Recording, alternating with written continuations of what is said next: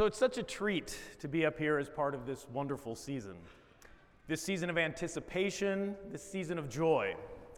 This season that represents the fulfillment of so much that we, as members of this very special community, have longed for for so long.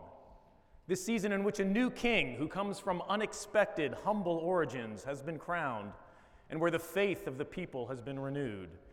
This season, just the second season, of your Atlanta United. Woo!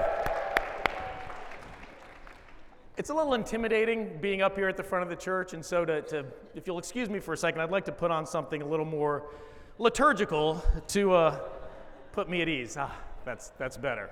Okay. It's also a privilege to be here to talk to you again about investing in the life and the work of this church. Those of you that have been here for a while know that this church was founded on four spiritual disciplines, four rhythms in mind.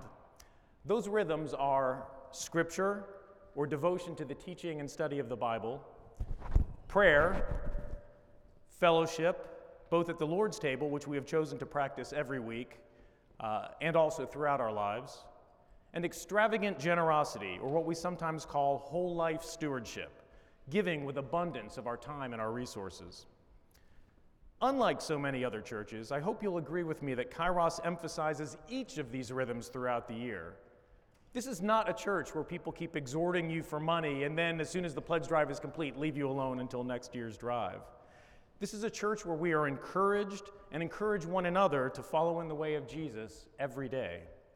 It's a church that asks the key questions that provides the necessary resources and opportunities, that supplies incredible leaders, mentors, and exemplars, and that even builds into its own budget through a variety of means, such as the Equipping Fund, this notion of stewardship and extravagant generosity. In addition to the four big rhythms of the church, which are kind of like the bass drum of our spiritual dance, there are also little sub rhythms that add complexity to the beat. This, by the way, is where I was going to do a little bit of human beatboxing to sort of illustrate the point. Uh, but I'm only allowed one gag per talk, and the Atlanta United bit was kind of timely, so I had to go with that. Uh, but that is my pitch to get be- invited back to do this again next year. Uh, one of those sub rhythms is the financial calendar. As most of you know, we're on a June 30th year end now, so December 31st is the midpoint of our budgeting year.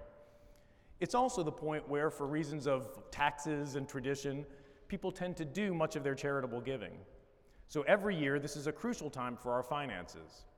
And as in years past, we approach this point in the calendar in a bit of a fundraising deficit, with the investments we've received so far being short of what we've budgeted. That's not to say that we're in any sort of a crisis. Like I said, this is one of the regular subrhythms that we encounter. Last December, and again this past June, we were in similar positions, and each time you all responded abundantly and met the need. So I'm here simply to remind you that we're at that time once again, and to encourage you to continue to live out your values, our collective values, by responding as you have before. I was listening to Terry Gross's Fresh Air on NPR the other day, and they were doing an interview with the former editor of The Guardian newspaper out of London, Alan Rusbridger. You probably know The Guardian. It's widely recognized as one of the most important and influential and respected newspapers in the world, and they do a lot of really powerful investigative journalism. In spite of that, they, like pretty much every other form of print media uh, earlier in this decade, were in terrible financial shape. This was in spite of the fact that they had massive readership, particularly of their online content, which was free. So they began to explore other financial models. As part of that, they collected an enormous amount of input from their readers. They did surveys, they did focus groups, they invited people into their headquarters to talk, and one of the things they asked people was whether they'd be willing to switch to a model of paying for that online content so long as the content was restricted so that other people who weren't paying for it wouldn't be able to access it. What was so striking to me and to them was that their readers had the exact opposite idea. What The Guardian heard from people was that they were willing to pay for the content so it wouldn't be restricted, so that the work of The Guardian could be made available for all. That's how I think about what we're doing here. When the staff and the leadership team meet to discuss the budget, the number one thing we talk about is whether the budget is faithful, whether it's an expression of God's plan for us, and whether it reflects our desire to encourage each other to follow the way of Jesus. I hope you look at that, at this church, and see the same things that the Guardian's readers saw. I hope you see that the work of this institution is so important, is so worthy, is so faithful that you want to support it and get it out there into the world. Just to prompt you a bit, I thought I'd mention a few of the things that your investment in the work of this church helped to make possible this past year. We've made our space available to Bethesda Church, the Tabula Rasa School, Young Life, an addiction seminar, neighborhood meetings, the Made Known event, Cultivate, and an anxiety support group. We created a new family resources area available not only for Kairos families, but also for the Bethesda and Tabula Rasa families. We made a major financial gift to Friends of Refugees to help them fund their capital campaign and transition to new ministry space. We renovated a classroom downstairs to better host our older elementary Sunday school class. This has been a true investment in the preteens in our community. Each Sunday morning, 10 to 20 preteens are discipled in that space, and having this bigger space has changed the experience for these kids and for their leaders. The space has also been used for Faith Steps events, leader gatherings, and other events. We've paid our childcare workers a faithful wage and offered them things like Christmas bonuses to show them the people who care for our kids on Sunday morning that we value and appreciate them.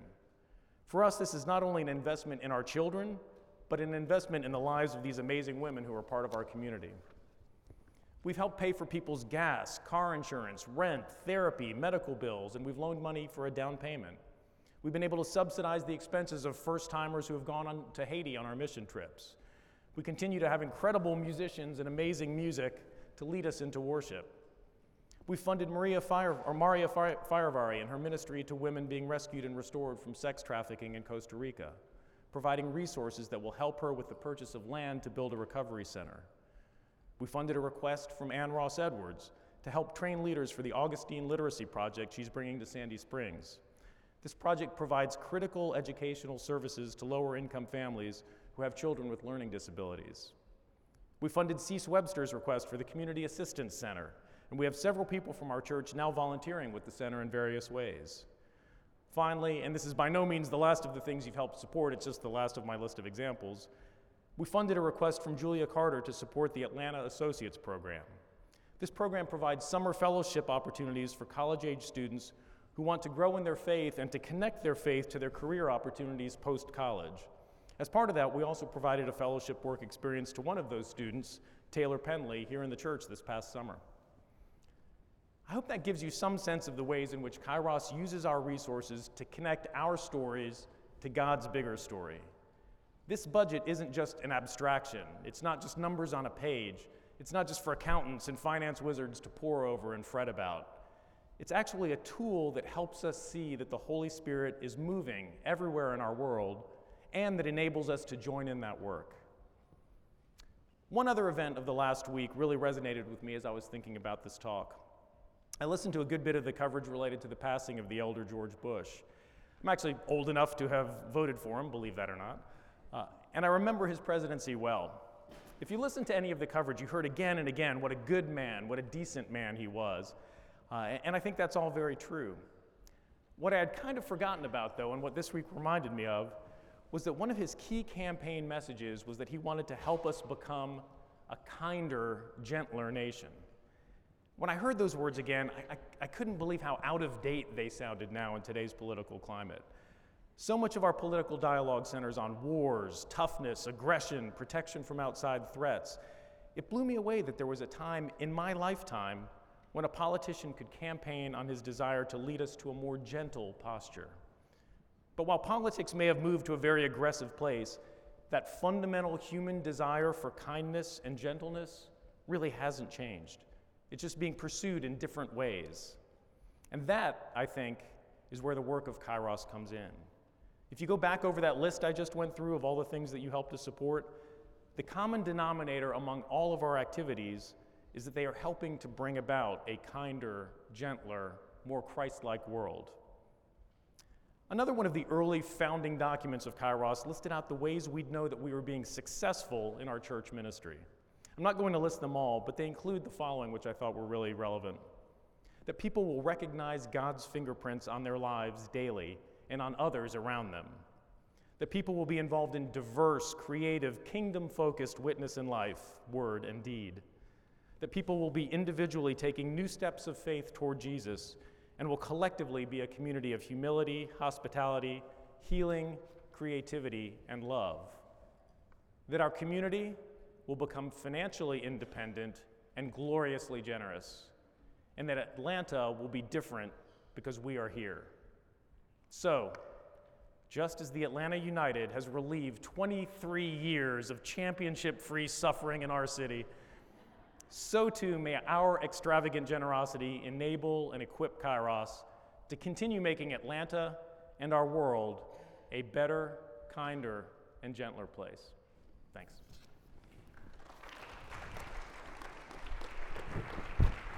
Invite the children to head downstairs to their class.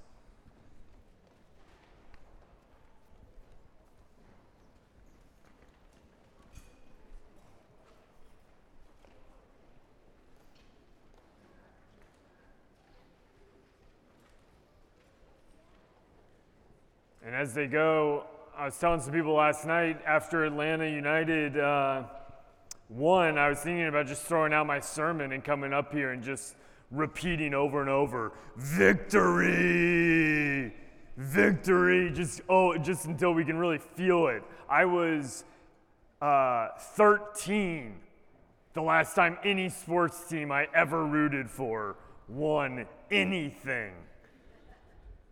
This is a glorious day. It's, we're, we're in a series talking about um, uh, what about God is worth celebrating. And do I even need to go on? We have a championship in our city. Some of you are not Atlanta. You are not feeling this pain slash joy that uh, should be coming in. But don't worry, I didn't throw out my sermon. We're going to still give it. Uh, and the reason is, is we're looking at this Isaiah 9 passage, these um, four different characteristics of God. We looked at wonderful counselor last week, mighty God this week, and then everlasting Father and Prince of Peace. And, and one of the reasons I want to continue to look at it is those four things, even as Isaiah uh, received them from the Lord, were not, uh, they weren't new phrases. They weren't new modifiers. Uh, in fact, uh, the Egyptian people used very similar words for Pharaoh. And, uh, and so one of the, uh, the, hopes is not only is that we recognize what, um, what these modifiers mean for Jesus, but that we're, we remember that if, if we just assume that we know about God or we'll know what to celebrate about God, that's not a very good assumption. That in fact, if we don't see how Jesus is this way for us in our life, there's a good chance we will put these modifiers on something else. You know what I mean? So, like, we might say, well, I think I know what a mighty God is, but hopefully I'll figure it out. What will probably happen is we will think that money is mighty, or status is mighty, or something else. And so, as we continue to explore this, one of my great prayers is, is that we might not only see how this is for Jesus, but how we can really celebrate it and put aside other places where we used to think it was true. So, with that in mind, will you pray with me? Jesus, these are familiar phrases, familiar words, but we pray that they might become your words this morning, that we might see how you have embodied them and you are with us as these qualities in this very moment so we might leave here changed and celebratory people. Pray these things in Christ's name. Amen. So here's our passage for Advent. It's Isaiah. Uh, it's from Isaiah. What is it? 9 6. I almost said 6 9, and I was like, that cannot be right. This is what it says. This is the word of the Lord. For to us a child is born, to us a son is given and the government will be on his shoulders, and he will be called Wonderful Counselor, Mighty God, Everlasting Father, Prince of Peace. This is the word of the Lord. Thanks be to God. When we picture a, a mighty God, too often I think we, we limit our understanding of, of what that really means. We, we, or at least I should say I, I assume when someone says we worship a mighty God, uh, it's about God's ability to come in and change things, to dominate or, or make some specific outcome a, a real reality in our life. I, I tend to think of it uh, as this the way the world thinks of might, this, this great power. And no doubt God can be powerful in that way. But would you say that that's the kind of power we encounter when we think about Jesus being born in Bethlehem? Is that, is that the picture of might we have?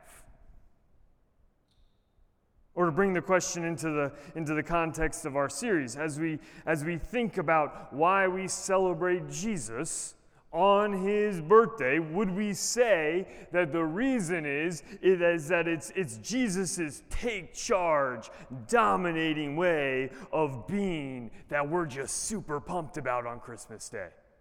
That kind of power and might that we picture. I don't think so. I mean, shoot, put aside Jesus, do we celebrate that in anyone's life when we see it? We might want it, but do we celebrate it in other people? Like, uh, how many kids celebrate the fact that their parents have the power to make them eat vegetables? Are people like, man, you have a lot of might, and that is impressive, and I'm just ready to, to be excited that you have this presence in my life? Or does anyone here rejoice in the ways that, that your boss is able to tell you what to do? Like, man, this is a good thing, and I'm excited. Can't wait to celebrate you, boss. Sure, some of those uses of power might be good, they might be needed. We might look back later and appreciate the, the arm twisting that happened, but we are rarely amazed that a boss was willing to act like a boss. And it's the same with a mighty God at Christmas. The angels do not burst forth from the heavenly realm and sing glory to God in the highest because God has decided to dominate us only as God could. No, what, what is amazing about Christmas is our mighty God chooses to express power in a completely new way. God doesn't simply use his might to tell us what to do, the Lord comes as one of us. And in doing so, shows us what kind of power and meaning our lives can actually have. He doesn't just come in and say, Do this, and I'm going to change this, and this is the way things are going to be, and you have no suggestions. He comes as one of us and actually invites us to be different. And that is a different type of might. It's still powerful, but it's the kind of power that we can actually receive as a gift. The incarnation takes God's might and offers it to us as empowered hope. This thing that we can engage in and see life in a new way because of. Tony Campolo tells a wonderful story about Mother Teresa that I think really paints a picture of this kind of incarnational might. Many years ago, Mother Teresa, she was in the United States. She was visiting um, because there was this opening for the Sisters of the Charity program in Pennsylvania. And she had gone to, to be a part of the ceremony, probably visit a couple other places. And while on her visit, uh, she heard about this local con- controversy that was happening in Pennsylvania. And it concerned a hospital which treated a large number of uh, patients who were struggling with mental illness. And the hospital wanted to open up some halfway houses in the neighborhood that surrounded uh, the hospital uh, to help these, trans, these, these people transition back into society, kind of a, a, a midway step. And not surprisingly, neighbors were, were not keen on having a bunch of quote unquote crazies, as they made clear in what they called them. Uh, they had no interest in those kinds of people becoming their, their neighbors. And at the next city council meeting, uh, over 500 people, 500 people at a little city council meeting showed up to voice their displeasure about this idea. Well, somehow, and I would love to know the story behind the somehow, uh, Mother Teresa heard about the meeting. And to the surprise of everyone, including all of her handlers and the people with their schedules and things like that, she told the people, she goes, I would like to attend this city council meeting.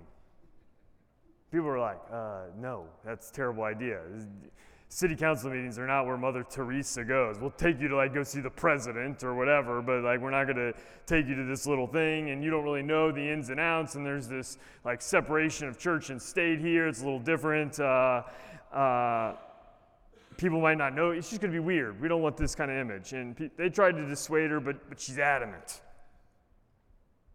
But by the time she arrived, because this was not on the initial uh, travel schedule, uh, the 500 people, she was late. 500 people had already been so vocal and so resoundingly against the hospital idea, the city council had just finished unanimously voting against the proposal.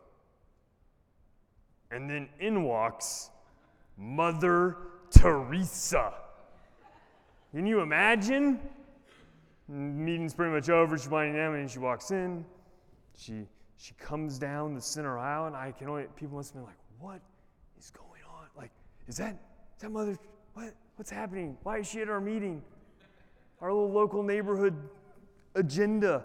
She walks in, and then she, she kneels down before the city council in front of the 500 people, and then and she raises her arms and she says, In the name of Jesus, Make room for these children of God. When you reject them, you reject Jesus. When you embrace them, you embrace Jesus. Please, please, please, in the name of God, make room for these people. Make room for them in your neighborhood. Not a lot of response then. There was this silence. Like, what do you do? What do you say? And finally, one of the councilmen did the only thing that probably you feel like you could do. Did the unheard of thing and said, uh, the thing that we just voted on, um, I think we should revote. I think we should revote. And without a single word of opposition from the 500 people who moments before were shouting this idea down, the council voted again and this time voted to unanimously approve the proposal. Whole bunch of people with worldly power, the kind of power that we imagine so often with God in that room. And Mother Teresa, she's got none of it. None of it. What she had was the authority of incarnational love the power of, of faith lived out. She had the might of Jesus. By her very life of faith, Mother Teresa coming into that room and expressing that faith allowed people to see the world in a different way.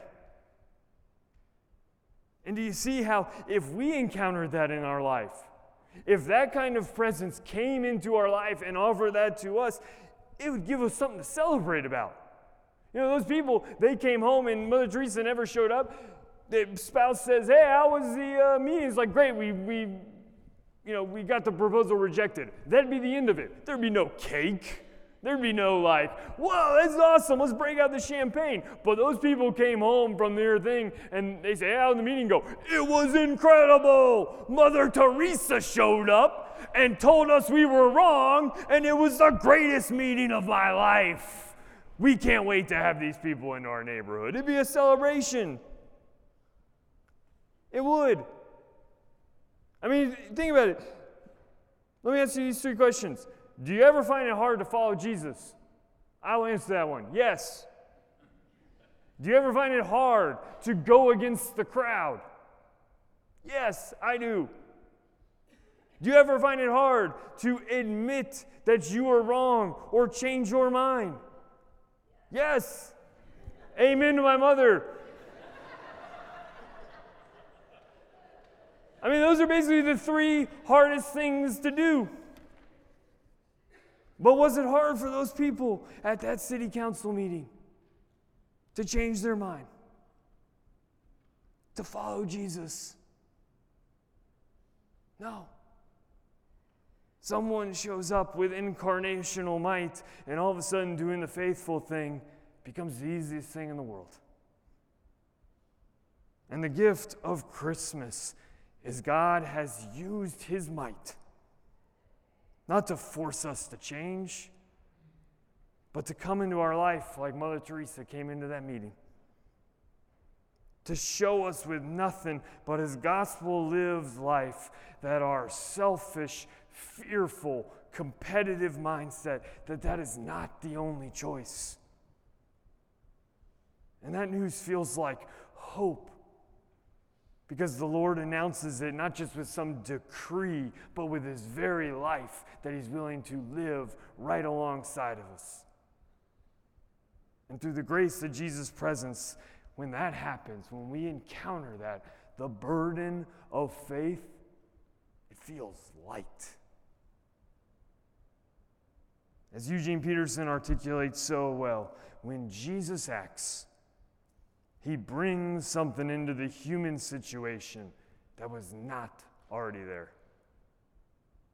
The Lord uses his might not to manipulate, but to pour out, to provide breathing room for grace to abound. So it doesn't matter if you are the one who needs to be advocated for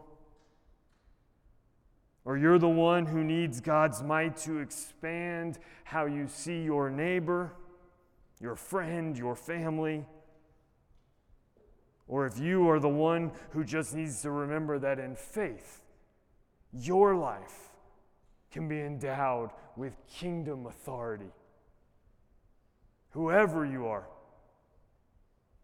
with his very presence, Jesus is here with power to expand our understanding of ourselves and the world. In the authority of Jesus Christ incarnate, we see what is possible. What is possible with faith.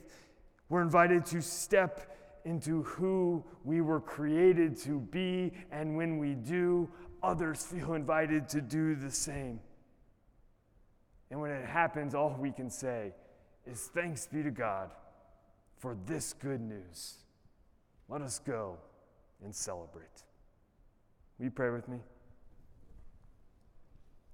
Jesus, you are all powerful. Your, your might has no boundary.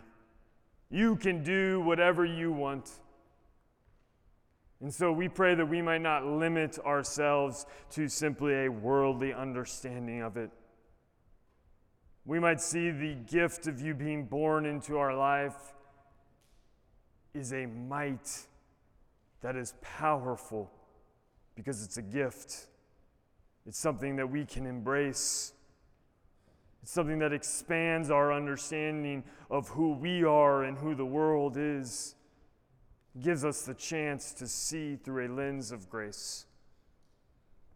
And so we pray as we continue to wait for you to be born into our lives, we might explore where that kind of presence, authority, and might might interact with our lives.